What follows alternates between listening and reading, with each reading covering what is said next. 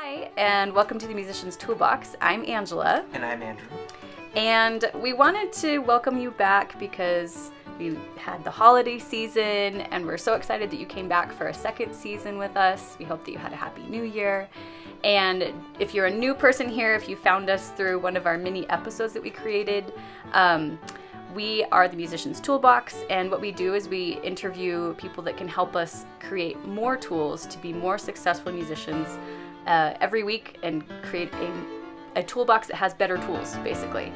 And um, this this podcast is for any kind of musician, uh, the entrepreneur, uh, professional musicians, aspiring musicians. If you're a student, so we'd love for you to tune in with us every week and be a part of our show.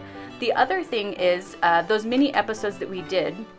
If you're thinking of a topic that you would like to hear about, please please message us on our social media platform or at our email and let us know. We are more than open to any suggestions that you would find more helpful for you. So we uh, we would love for new input on further episodes that we'll do for those mini episodes. And now Andrew's going to tell us about our first episode of 2021. Yes, we are so excited. Well, I am so excited, and I think you guys should be too. Today we are talking to Dr. John Delony, and if you do not know who he is, let me tell you about him. He is a Dave Ramsey personality. We are just bringing the super hot stuff here, Pretty much. and um, Big guns. and he his show has exploded. Uh, the show that he has at Ramsey Solutions, he helps people through the struggles of life, and he talks about mental health, stress, anxiety, and all those fun things. And so we're going to talk to him about how that relates to the music field. And along the way, he's also earned two PhDs and done lots of other cool stuff in universities and colleges. So we are just so glad you were here. Thanks for coming on, Dr. John Delony. Thank you so much for having me. It's awesome. And more importantly, I had an awesome high school band. Yeah. We were incredible. I was about to say that, and he had a high school band. Yeah. And he, you also mentioned that you still keep in touch with the, your Yeah. your bros like Yeah. once a week. So Yeah, music, music's still the number one thing in, in my household, so it's good. that's awesome. Well, we like to start off by learning a little bit more about the people that we have and how they got to where they are today. Usually that's more of like how they got into music and stuff, but since we, uh, it's a little bit different, um, you can still talk about your music, but just uh, will you explain something that someone might not know about you or kind of where you got to where you are today? Just a little bit of background. I I honestly think so. Right now, I um, am the host of a radio show. I co-host the Dave Ramsey Show with Dave, and do all sorts of media interviews and studying and learning and walking alongside people with mental health, relationship issues, and just helping people figure out the next right, crooked, wobbly thing to do in this weird adventure that we're all living. Um, if I were to go back and find out where that all started, so much of that is rooted in a friendship I had in middle school with a guy named JC Consolation. And his dad owned a music studio. And it's one of those things when you're a kid, you don't know that not everybody lives this way. But after school, we'd go to his dad's music studio, and there was just a wall of guitars. Oh and my I'd pull a bass or a guitar off, and we'd go into a studio and we'd record old Poison songs or Guns N' Roses songs. And he would teach me this chord because we couldn't move past, we couldn't go any further than that song without this chord. And then I signed up for middle school choir and learned how to work as a team and learned how to perform. And you start to learn the difference between just being on stage and being silly and learning how much work goes on behind closed doors and how to actually learn how to play and how to work as a team and how to sing on pitch and all those things. And that carried me through. So I've, I'm always been a big athletic guy. And so I played high school sports, but I also did high school choir all the way through because I thought that balance of art was so important. And I've been playing guitar for, I don't know, 30 years now, a long, long time. Wow. And I, the lessons I learn now all were rooted in you have to practice your instrument. You have to both be able to be technically proficient and connect with an audience, and you have to work as a team. And you may write the greatest song, but if your band thinks that song is terrible, it's not going to make it into the into the into the, uh, the you know the playlist, right? And so on and so forth. And so, um, I, w- I would suggest that a lot of the basis for my grad school and my marriage, all that stuff was rooted in working together as a team and learning how to play music way back in the day. I um I grew up in a home that had a lot of music, and it was a similar experience where you don't realize, like, later in my life as a teacher, there's so many things that I realized I had to teach my students that for me, I just learned through osmosis, similar to you. It's like, well, I can't play this song until I learn this chord, so it's just time to learn it. And I also love that you can play guitar because mm-hmm. I have tried to pick one up so many times and I just can't get past the bar chords. They hurt my hands. Yeah, yeah. So, anyway. Well, um, moving on to some of the problems, well, struggles that musicians have. Um, you talk a lot about on your show how we need to have people around us to support us and to speak into our life, as you would say. Um, but as musicians, especially classical musicians, I think we shut ourselves into the practice room and we miss a lot of those um, experiences with other people. Um, so, can you talk about um, the the necessity of having people around us and how we can balance that life of still still practicing and still working on it, but not shutting ourselves away from the people around us? Yeah, I, so in terms of classical music, my little brother um, was a he went to college on a cello scholarship. My son plays violin. I think he's in year five or six now. So I've been surrounded by orchestral music too. Um, the challenge with orchestral music, especially, is you forget why you're learning. You forget why you're on this journey, right? And it becomes all about being first chair so, orchestral music especially it turns into a competition. I got to win this and you forget that the goal is to be technically proficient in your instrument so that you can join all the other musicians to create music. And i think it's finding that balance between you've got to have those hours behind closed doors where you're hammering away at yourself and you always have to remember the whole point of all of this is so you can get in a room and play music with people. That's why we do this right and if you if you forget that part it becomes a hollow lonely experience. And that's when you find musicians who are so depressed and so anxious and so lonely because they've made the the they've made the act of making music about winning. They've made the act of making music about accomplishment and not about playing music. So as a follow-up to that um, i also think that when you are surrounded with a lot of musicians, so maybe we're picturing um, someone that's not in college yet, but possibly in high school or junior high, and you know you do have that whole first violin section or that whole cello section. So your peers, we want them to be your friends, but they're also the people that you compete against. Um, but also are probably the best source of being able to find someone to speak into who's who's experiencing the same thing as you. Or maybe you're at Juilliard and the same thing. So, could you give us some tools of how maybe you could find or like watch your peers to find someone that would be a good a good fit of a person that could speak into your life or you mm. know an accountability person mm. um, and maybe give us some ideas of how we could seek something out like that what kind of conversation you could have to make sure that it's a safe you know does that make sense? Yeah like, absolutely. some tools so, to do that. I think at first you have to make sure your identity is not in winning and your identity is not in accomplishment. Because if it is you are every interaction you have with other people is going to be transactional because the goal is to be better than them. I my first time i was ever on the radio ever was sitting next to Dave Ramsey, who's like Elvis in the in the radio industry, right?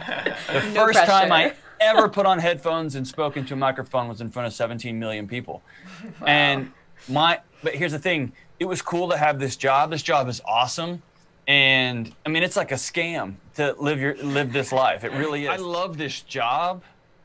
I am not this job and this is not my identity. Having the best podcast of all time is not a goal of mine. Mm-hmm. A goal of mine is helping people. And so mm-hmm. I was helping people when I worked at colleges. I was helping people when I was in high school and I worked at Burger King. I was helping people not with their diabetes, of course, or their right, their health, but so many people came in exhausted and in a hurry and trying to get to the next thing, and I was able to look them in the eye and be a presence and smile and help them out. Right. So, my life is about helping people out. If your life is about your identity is in first year, getting to Juilliard, being the best at Juilliard. I'm just telling you right now, it's going to be a hollow life. Not that we don't want to have goals and accomplishments, but that's a hollow way of being. So then, if my identity's in the right place, which is I want to be really good at playing music, I want to play great music that moves and stirs people. Those mentors, they emerge when that's your goal, right? Because you humbly can walk into a room with great musicians. I share an office space with Rachel Cruz and Dave and Chris Hogan. Those folks are all about eh, there's enough for everybody. How can we help everybody just get better? And I'm not in competition with them. I'm just learning. I get to just absorb this stuff. So really the question you're asking starts with me and not with other people. And then I want to be around people who are humble, who are excellent in their craft and who are willing to share. So a story I like to tell, I was here about 2 or 3 months and there was a small event happening on the Ramsey campus. And so Dave and Hogan have spoke to spoken to millions of people. They speak to sold out arenas all over the world. And there was a small event happening on our campus for about 400 people. And I saw those two guys on a stage practicing their speech. A speech, I can't tell you how many times they've given this talk, but they were up there by themselves practicing. And I thought, that's how it's done, right? Mm. And so those guys are humble. They are, if I went and said, hey, how are you? What, what are you studying? They would show me their notes. And so those are folks I'm looking for who are the top of their game, and even they are still trying to sharpen the point of their sword just a little bit, a little bit sharper, a little bit sharper, and they would love to help other people um, learn how to sharpen their own swords. It's really interesting because I feel like as we've spoken to people who really excel in whatever it is that they're doing, um, whether they're a professor at a university or a, you know a public speaker like yourself.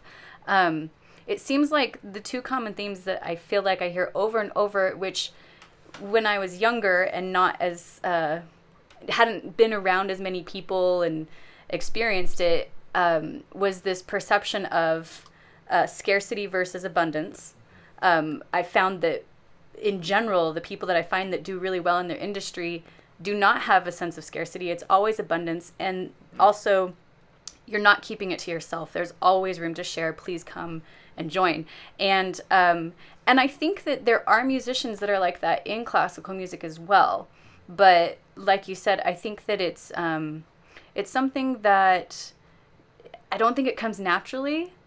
It's something that we have to kind of change. And I don't feel I feel like in a lot of classical music studios, there are teachers that will turn their students against one another. So um, you know it almost breeds itself. And maybe that's an, an older school way of thinking but i i know that that happens at major universities to students. So um, yeah, yeah I, th- I, I think it's ultimately up to the students to create the inside the classroom culture and the outside of the classroom culture. So yeah. i spent a season um, before it all blew up where i was training with a professional mma team. And um, that was one of my new adventures. I wanted to learn how to be in a fist fight, and so I walked into a gym, and it several years later, man, it was awesome. But it reminds me what you were just mentioning. There were definite days that we got in on the mats, and we went. We put your you put your mouthpiece in, and you put your headgear on, and you went to town on each other, right? you really got after one another, and then when the bell rang, you took that mouth gear off, uh, uh your mouth gear off, you took your headgear off, and then you hugged each other, and then y'all went and grabbed something to eat, right? And so there is moments I think in in music when, man, that teacher pits you against one another. You want to be somebody's got to be first chair. It's not bad to have that goal. It's just not wise to make that goal your identity. And I wanted to, man, when I was on the mat against somebody, he was trying to hit me, so I wanted to hit him, right? um, but I didn't hate him, right? I don't want him right. to go to the hospital. I want to end him, right? But we're having a, we are definitely in competition with one another. And so I think it's being able to pull your identity out of that. I didn't want to be the toughest guy in that room. I wanted to become a better fighter. I wanted to become a better guitar player. And that's a different ethos. That's a different identity. Yeah. Hmm.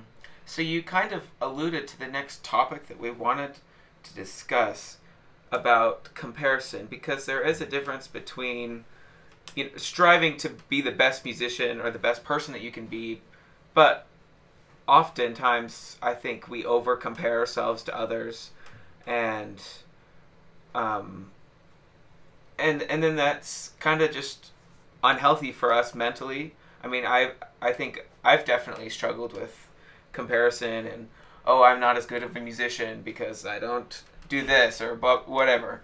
So, I mean, and especially in environments like Juilliard or whatever, comparison and things like that is very prevalent. So, and and then there's that quote, "Comparison is a thief of joy" or whatever. But what what do, how do we battle that, and how do we still kind of work towards like having that first chair and still having the stuff that we need to work towards, but also not really taking it upon ourselves and having that negative attitude towards ourselves. I think the magic is comparing yourself to where you were yesterday. Mm-hmm. Compare yourself to where you were this time last year. And only you know how hard you worked, how much discipline you had and didn't have. Only you know that you had all these goals and then your mom got sick and then or you lost your job and you had to go work three other part-time jobs to make up for that money. Only you know your circumstances and only you can truly compare yourself to you. The reality is, um, I can work out all day, every day. I will never in my life jump as high as Michael Jordan. He's got different gifts than I have, and he's got different genetics than I have, right? Mm-hmm. And my wife could practice for months, and she would never be able to just get up on the radio in front of 17 million people and wing it with Dave Ramsey. That's not how her head is wired. That's not how her experience is wired, and she has no desire to do that. So comparing the two is is of no use. And it's for me here. I had no social media when I took this job, zero, none. and we just did the year in numbers in a meeting right before this interview, and we ended up with these set of numbers, and everyone was cheering. They were they were so excited, and my first thought was to compare them to Dave's, right? like I've got 25,000 followers on X. Zero to 25 in nine months is unheard of. It's incredible. And I'm looking at Dave and I'm like, well, he's got 10 million. and, and, so um, it, it solves nothing, it achieves nothing. And I think truly understanding the futility of comparing yourself to somebody else, it just simply doesn't do anything for anybody. It's natural to want to know where you rank socially. It's, it's part of our genetic makeup. That's part of how we are as social creatures is to find our place in the in, in order. That's why social media is so bad for us because there's always somebody handsomer or wealthier or you know who's better at Photoshop than we are, right? Making their lives look perfect. yeah. Um, it's that one right there. Yeah. right. It used to be okay when we recognized that that guy was better at violin. But now it looks like everyone's better at violin, right? And so yeah. all I have to say is it's natural, but you just have to understand how completely useless comparing yourself to other people actually is. Mm. I know that for me, um, right after I finished my doctorate, I flew to Europe with a bicycle and just spent two months completely unconnected to like media, basically. Like I had a camera and I'd charge it, but I didn't have a cell phone plan. I didn't get on social media. I couldn't do any of that. And um, I remember coming back from that trip and all of those things because I'd kind of worked through them, you know, to different degrees, as you probably would through a master's and a doctorate degree. But um, just coming back from that, and I, I would look at myself every day and think, "Wow, you're you're beautiful." And then mm. the idea of comparing myself to someone, it just wasn't even there anymore. It just it had just completely disappeared. So I I think um, at least for me as a musician, one of the things was that I had to do something that was non musical, that didn't matter, like to my career, because there's so much pressure where that is, and just kind of like self exploration, yep. which I don't feel like we take a lot of time to do because it's always about the next audition and it's about the next competition and the next seating um, you know, thing that we're going to play. So, so the, the analogy that I think fits here is I've got friends who, after working in colleges for years, are athletic trainers at colleges. And what the literature is starting to show, the research literature about college athletes, and what my friends who just work with college athletes all the time are starting to show is they are seeing joint overuse injuries that are common in 70 and 80 year old men and women not an um, 18 year old. Yeah. And here's what here's what they're saying that's just profound is that you we're asking three and four and five year old kids to specialize. And yep. our bodies were designed to for you know, for lack of better terms, play a season of basketball and then go play baseball and then go run around and then have nothing and then go fishing and th- right and Yeah. not baseball, baseball, baseball, baseball for 18 years to the point that your shoulder doesn't work anymore. Mm. And what they're finding in these athletes is there was a benefit to doing something movement wise, athletic wise, but not baseball related, not dominant mm-hmm. sport related. Even Michael Jordan talked about when the season was over, I put a basketball down. I didn't pick one up again until next season. I played golf, I went running, I went weightlifting and other things. So for a musician, it's important for them to put the bow down and go mm-hmm. spend some time with poetry, go watch movies, go laugh a lot, right? Join a theater troupe. Even at uh, several years ago, Georgia Tech, their their programming crew, they they took away some of the courses for their fourth year um, programming courses students, and they made them take a theater class and a counseling class and a psychology class to learn how people think and how an arc of a character works. Right, all of that informed the programming, but we're just missing out on this enrichment of of a holistic life. I think the only professional athlete that I'm aware of that could not diversify and cross train was Michael Phelps. His coach said that he would was just he would hurt himself trying to run. He'd just fall over. But I mean, I trained uh, quite extensively when I was uh, in my grad program as well. And one of the people, two of the girls at the gym, they were heptathletes that were doing the Olympic trials, and they played volleyball in, in high school. They didn't even do heptathlon, you know. Of so course, of course, yeah. yeah, it's really interesting. Yeah.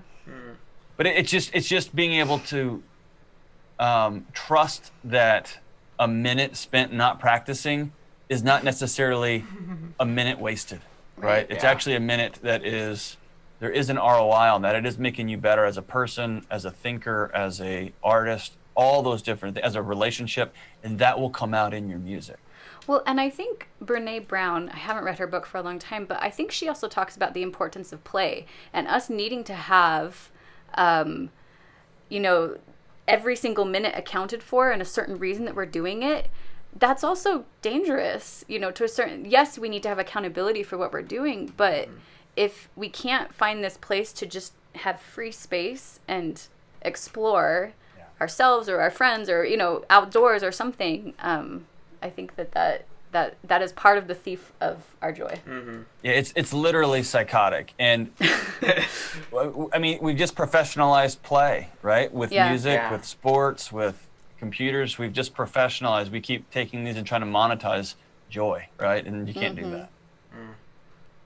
Yeah. So, um, some something that I'm kind of struggling. I mean, it's gonna be sound like I'm a hypocrite, but I really am starting to get tired of all the comments of this year and just like, oh, 2020, blah blah blah, just all of it. But we're gonna talk about it anyways. Um, so I saw this meme the other day, and it said, "Everyone, so excited 2020 is over," and then meanwhile 2021, and it showed a bar sign with a repeat, and I feel like there's, I mean, I think there's a real possibility that 10 days after January 1st or whatever, we'll just be back into the political junk and the, um, uh, just the disconnect and all of the all the things that we've hated from this year. Um, so, is there anything we can do? And I know some people don't like resolutions or whatever. I don't like the idea of that. But is there something that we can do so that we don't wake up ten days after and we're not back to all this hatred and strife? So I think I think it's important to put on the table. The spoiler alert is, yeah, January 10th is going to be exactly like today, which is going to Yeah. be exactly like last month. It just is, right? Um, there will be more COVID drama. There will be more political drama. There'll be more everything drama, right? Um, it's natural to want there to be an end to all this, to put a finish line. That's normal and natural, but it's not realistic, right? Yeah. And so when it comes to what you're talking about, that's been the key for me this year. It's almost an old Stoic philosophy. You just control you, right? And mm-hmm. decide not the goals, but instead the identities. Who are you going to be, right? Mm-hmm. So I'm going to be a guy in 2021 who takes care of his body. Mm-hmm. 10 years ago, I would have said, I'm a guy who's going to run two marathons and work out five days a week and whatever. And then two weeks in, I've failed. I'm a loser and I just throw everything away. Yeah. But if I'm a guy who takes care of my body, then that means I also rest. That means I also am with other people. That means occasionally I just go bananas and eat half of a, you know, a key lime pie, and I fast for two days after that to right to take care of myself, and I work out most days, and I eat right most right. So I think instead of saying I'm going to be, I'm going to accomplish these things in this year, that's unrealistic because we don't know what the year is going to hold but we step back and say, I'm going to be a person who doubles down on relationships. I'm going to be a person who wants to become a world class communicator. That doesn't mean I'm going to have 11 speeches by 2022, right? Because um, we may not be able to meet in public again until 2022, so we just don't know those kind of things. So it goes back to right. who do you want to be on your way to going wherever it is you're going? That's way more important, and more importantly, you can control that. I think it sounds to me also like you're saying that there is a change in the not that we stop setting goals, but in the way that we word our goals and the way that we um, set up ex- expectations. I mm-hmm. think expectations often can be very not healthy because. Um, because we move the goalpost. Yeah, but just like or the goalpost uh, move on us, right? Yeah, yeah. Absolutely. So it, it it sounds. I mean, the language that you're using makes me feel like the way that I was taught to set goals as a you know ten year old girl is very different from the way that you suggest to set goals right. um, because it it allows for life to happen basically well and it also allows for the realization that the achievement of those other goals is relatively hollow right? yeah i'm gonna Absolutely. bench press 275 pounds yeah the moment you put that bar up and you go yeah i did it and then you tell like four of your friends and they're like wow way to go and then what yeah. right even on the Dave Ramsey show, I've, we've taken calls where someone says, "Hey, I was debt free six months ago, and like my marriage still kind of, you know what I mean?" Mm-hmm. And they put their identity in getting to that number instead yeah. of putting their identity in. I'm the kind of person who's intentional about how I spend my money. I'm the kind of person who's going to leave a legacy. So when I just drop dead, my family's going to be okay. Those kind of those those meta goals, those those identities are so much more important and they're so much more valuable and rich.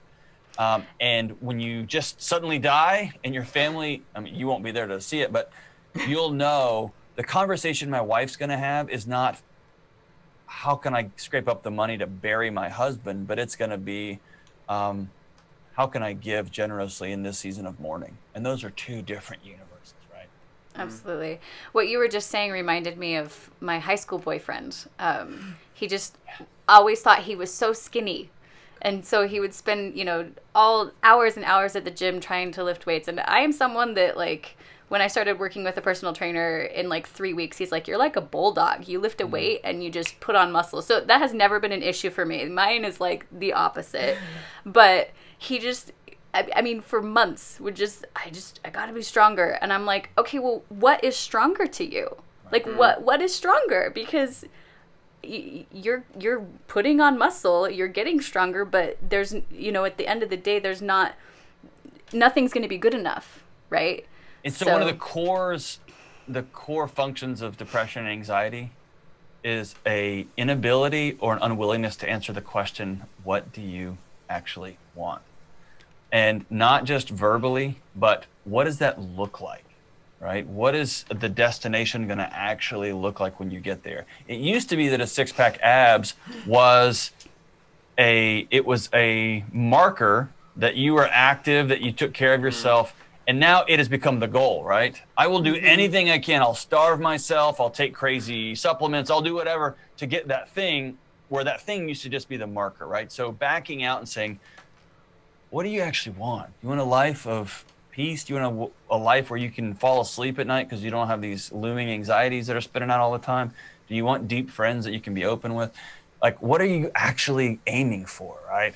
And it just tends to clear up a lot of nonsense because it helps your, it, it, it's almost like the yellow brick road. It lights the path up for you wherever you want to head. How do you do that? How do you, because yeah. it, it is really hard for a lot of people to actually express what they want. How how would you suggest that that we can even figure that out? Sometimes it takes writing it down, right? Sometimes it takes getting with somebody to continue to ask you why, like why that, and then what's the what's the what's the actual desire beneath that desire? What's the desire beneath that desire, right? And then sometimes you got to go see a professional to help you walk through it because sometimes you just want to be safe. Sometimes you want to not hurt anymore, and some of those hurts were put on you by people who were bigger than you and had more power than you when you were a child, and you've got to do some work to get those bricks out of your backpack. What if I've, you know, identified five or ten of those things that I want? What happens five years down the road and those have changed? What does that the- mean? what does that say about me? if one of your if one of your identities i'm a person who seeks out adventure and i'm a person who says yes and i'm a person who loves trying new things then you get five years from now and you don't like guitar anymore you like you've moved on to wanting to make films that's a part of your arc right that's mm. that's what the beautiful part that made you you if you say i will record an album by the end of 2022 you're either going to come up with a crappy album or you're going to do be disciplined and write and do it put out something good or you're going to have a written a great album and then all the recording studios are going to shut down because of covid right so you're setting yourself up for these really harsh realities and it's unnecessary So if that changes, that doesn't mean that I'm having an identity crisis. no unless your identity is unless your identity has been put in achievement Right. right, mm. I think You- you lots of us. Yeah. Yeah.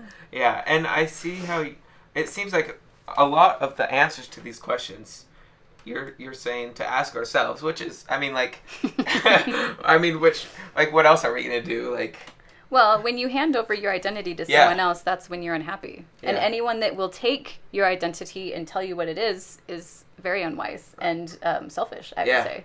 I don't Or know if that's a good or- way to put it. or they're unhealthy too, right? And Right. Yeah. That's codependence, right? They, they're unhealthy too. I think. So right now, um, I'm in my early 40s, and working out for me is important. I still want my wife to think I'm super hot, right? I want all those things. But my goal now, my goal for going to the gym every morning, is so that when I'm a great grandfather, I can get down on the floor and wrestle and play with my kids. Mm-hmm. I spend money now, I save money now, I budget with my wife now because I have in my previous jobs, I've sat with too many people whose husband or wife is passed away in the next room over. And they look at me in the eye and they say, What do I do now? Right. And so I never want my wife to have that thought. Right. I don't ever want her to have to think, My husband died on a Tuesday and I've got to go to work on Monday because I don't know how we're going to eat. Right. And what I do is I just reverse engineer that, and it becomes about legacy. I want to be the kind of person that, and then I'm just going to reverse engineer it all the way back to right now, right? And if I want to have this much money in the bank at the end of 20, if I want to be the kind of guy who saves, then I'm going to create a goal, and I want to have this much money in the bank, and I'm going to back it all the way up and say, okay, then starting this month, I need to put this much money away. And if I don't get there, great. If I overachieve, great. But the identity is I'm a kind of person who takes care of my family, right? Mm-hmm. I want to have I, I five to ten. I'm going back and relearning my old '80s metal solos because I used to love those guys, and I'm relearning some of them. Some of them I'm learning for the first time, and I, I have a goal of 2021. I want to learn 10, 10 of these guitar solos. Mm-hmm. But that goal comes underneath. I want to be a guy who learns new things. I want to get back and become a more musical guy. I'm telling my kids to be musical. We sing a lot in our house. We're always hollering and yelling and singing. I need to put my money where my mouth is. I want to be a guy who gets back into music. And that means I want to learn 10 solos. And that means I'm going to have to practice, right? Mm-hmm. I like that. so there's two final questions that we'd like to ask, um, and I'll have Angela ask. Mm. um, So. I would love to know of all the things that you have accomplished in your life, what would you consider your greatest achievement or accomplishment? Um, in July, I'll have been married 19 years to the same person. And we dated for five years before that. Wow. And so weathering the seasons and the ups and downs and the near misses. And so remaining not only a good husband, but remaining connected. Um, coming back from in seasons when I was not a good husband, um, but remaining connected to one person deeply is probably my number one achievement.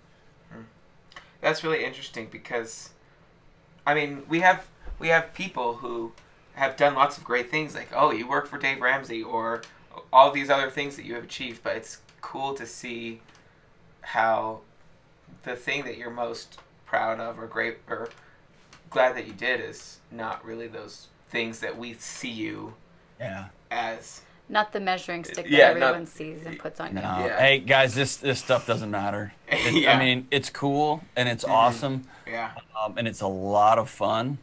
And I say it doesn't matter. I, I think people are getting helped on the back end. I, I know millions have been in, influenced by Dave's message. Yeah. Um, the hardest thing I've had to do is humble myself and say I'm sorry and say I'm going to try again and put my wants down in service of somebody else. And that's every single day. The hardest part about being married is that it's every single day. Yeah. Hardest part about being No in love is. Yeah. every day I have to wake up and decide I'm going to be married to this person. And so that's hard, right? And so that's way harder of an achievement than just getting on Dave's show and making jokes and you know what I mean, and um, or even sitting with somebody who's just lost someone they love to suicide. That's hard, Yeah. um, but it's it's a snapshot, and then I get to go home that day, and Mhm. that's when the real challenge begins and the real joy begins. Cool. And finally, what is something, or this might be something that we've already talked about, what is some tools that you would recommend musicians to put in their toolbox? Make it a point on a regular basis to play music with other people for the joy of playing music. Mm-hmm. Number two, make sure, and I'm rattling these off the top of my head. Mm-hmm. Number two, listen to music and poetry outside of your expertise. Mm-hmm. Um, I'm an old punk rock and metal guy, and I love, love, love rap, and I love classical music, and I love jazz, and I love electron. I mean, even electronic music now, especially the new lo-fi stuff, is awesome. But when I was growing up as a metal kid, you only listen to metal because that's it, right? and every time I get into different types of music, it informs the music that I love to just make on my own. Well, and I yeah, have to piggyback on that. Um, when I was in grad school, um, we got to have the winner of an international viola competition. She came to our campus and she did a class with us. Mm. And someone asked, What did you listen to before you went on stage for the, your final performance where you won the competition? And it was someone like Ariana Grande or Rihanna dude. or Avril like. Lavigne. It's awesome. Yeah. So that's what she listened to before she went on stage, and I was like, "That is awesome. Yeah. I love that." Well, and most classical musicians are the same way as your teenage only punk rock self. A lot of the classical musicians are just like, yeah, classical music is the only real music or whatever. But And, and the challenge with that is you mm-hmm. just you live in an echo chamber Yeah. and you don't have that real new growth where somebody comes in and just redefines the game because they're a hip hop artist who happens to play cello, right? yeah, Or they're mm-hmm. a heavy metal guitarist who then picked up a violin and put 20 years into it and now suddenly they are doing something totally different. And mm-hmm. those are the folks that I love and that are the game changers and that redefine genres for us. And then the third thing is is pay heavy, heavy attention to poets. Um, poets have a lyrical quality about how they speak, and that lyrical quality weaves its way into music in a way, and it weaves its way from the inside out of your body in a profound way. And if you don't connect music back to emotion, back to words, well, why are we doing it, right? So ultimately, it connects our minds and our bodies and our souls together. So that's what I'd recommend. Thank you. that is great. Thank you. And so go see a counselor. Go see a therapist. That's a good number Yes. four. Yeah. I think therapy is healthy for everyone. yes, I would agree. Thank you so much for making time for us today. Hey, appreciate you guys. Y'all have fun. Thank y'all for speaking out to musicians. That's wonderful. Yes. Awesome. Finally, is is if someone wants to find out more about you, where can they find you? Um, you can follow me on the internets at John Delony, Okay. and you can watch my show at it's the johndelony.com, and um, and you I have a YouTube. They film it for YouTube as well. It's, the podcast is anywhere podcasts are. The Dr. John Delony Show, and YouTube at YouTube slash John Delony. Perfect. Great. Thank you. Thank, Thank you you so much. Appreciate y'all. Have a great, great 2021.